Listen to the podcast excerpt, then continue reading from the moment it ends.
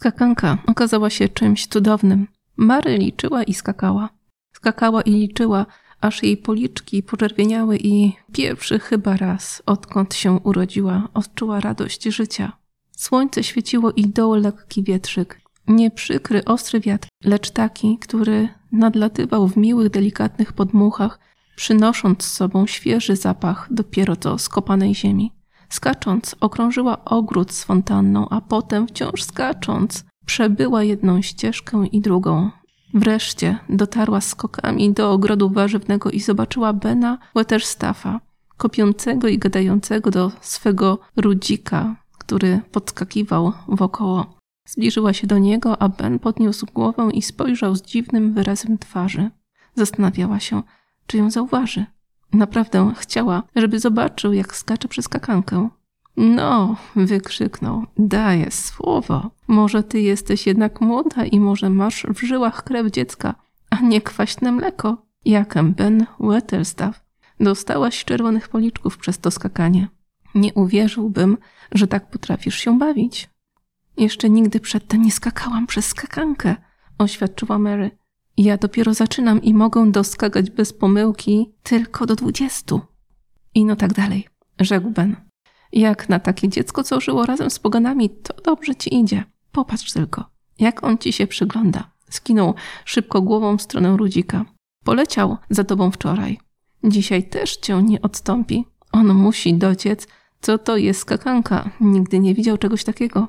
Pokiwał głową nad ptakiem. Ech, jak nie będziesz się bardzo pilnował, to któregoś dnia ta twoja ciekawość cię zgubi. Skacząc, Mary zrobiła rundę wokół wszystkich ogrodów i wokół sadu, odpoczywając co parę minut. Na końcu wyszła na swoją ścieżkę i postanowiła spróbować, czy potrafi przeskakać ją całą od początku do końca. Był to dobry kawałek drogi, więc rozpoczęła powoli, ale zanim zdołała przeskakać do połowy, tak się zgrzała i zasapała, że musiała przystanąć. Nie była bardzo rozczarowana, ponieważ doliczyła już do trzydziestu skoków. Z zadowolenia krótko się zaśmiała, a potem, patrzcie tylko, oto Rudzik. Bujał się na długiej gałązce bluszczu. Pofrunął za nią i pozdrowił ją ćwierknięciem. Gdy Mary skacząc zbliżyła się do ptaszka, poczuła, że coś ciężkiego w kieszeni uderza ją w nogę przy każdym skoku. Gdy zobaczyła Rudzika, roześmiała się ponownie. Wczoraj pokazałeś mi, gdzie jest klucz, powiedziała. Dzisiaj powinieneś mi pokazać, gdzie jest furtka, ale nie wierzę, że to wiesz. Rudzik sfrunął z chwiejącego się pędu bluszczu i wlądował na szczycie muru. Tam otworzył dziubek i zaśpiewał głośno, śliczny tryl. Zrobił to tylko po to, żeby się popisać. Nie ma na świecie nic tak rozkosznie uroczego jak rudzik, kiedy się popisuje. A rudziki robią to bardzo chętnie. Z opowieści swojej hinduskiej Aja Mary dowiedziała się swego czasu bardzo wiele o magii. Później zawsze mówiła, że to, co się teraz stało, to właśnie były czary. Ścieżką pognał miły, lekki podmuch wiatru. Był jednak mocniejszy od poprzednich, był na tyle mocny, że poruszył gałęzie drzew i zakołysał pędami nieprzeciętnego bluszczu, które zwisały z muru. Mary podeszła blisko do Rudzika i wtedy wiatr rozwiał na bok kilka luźnych gałązek. Dziewczynka nagle skoczyła i przytrzymała je. Zrobiła to dlatego, że dostrzegła coś pod nimi, okrągłą gałkę. Była to klamka od furtki. Wsadziła ręce pod liście i zaczęła je rozgarniać.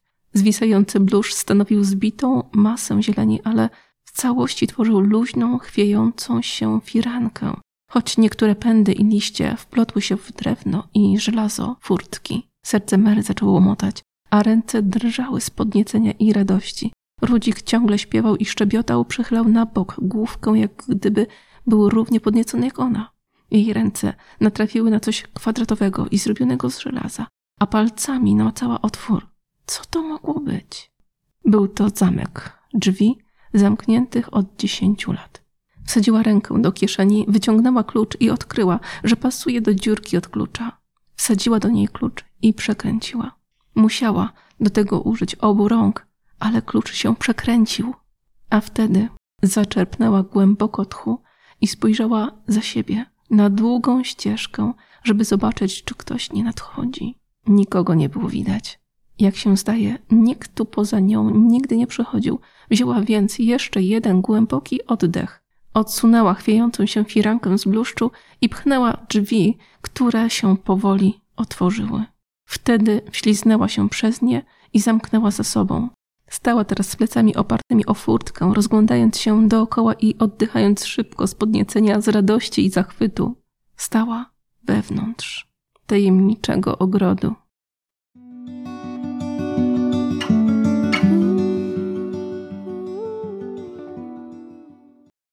Była to książka Tajemniczy Ogród Frances Hodgson Burnett.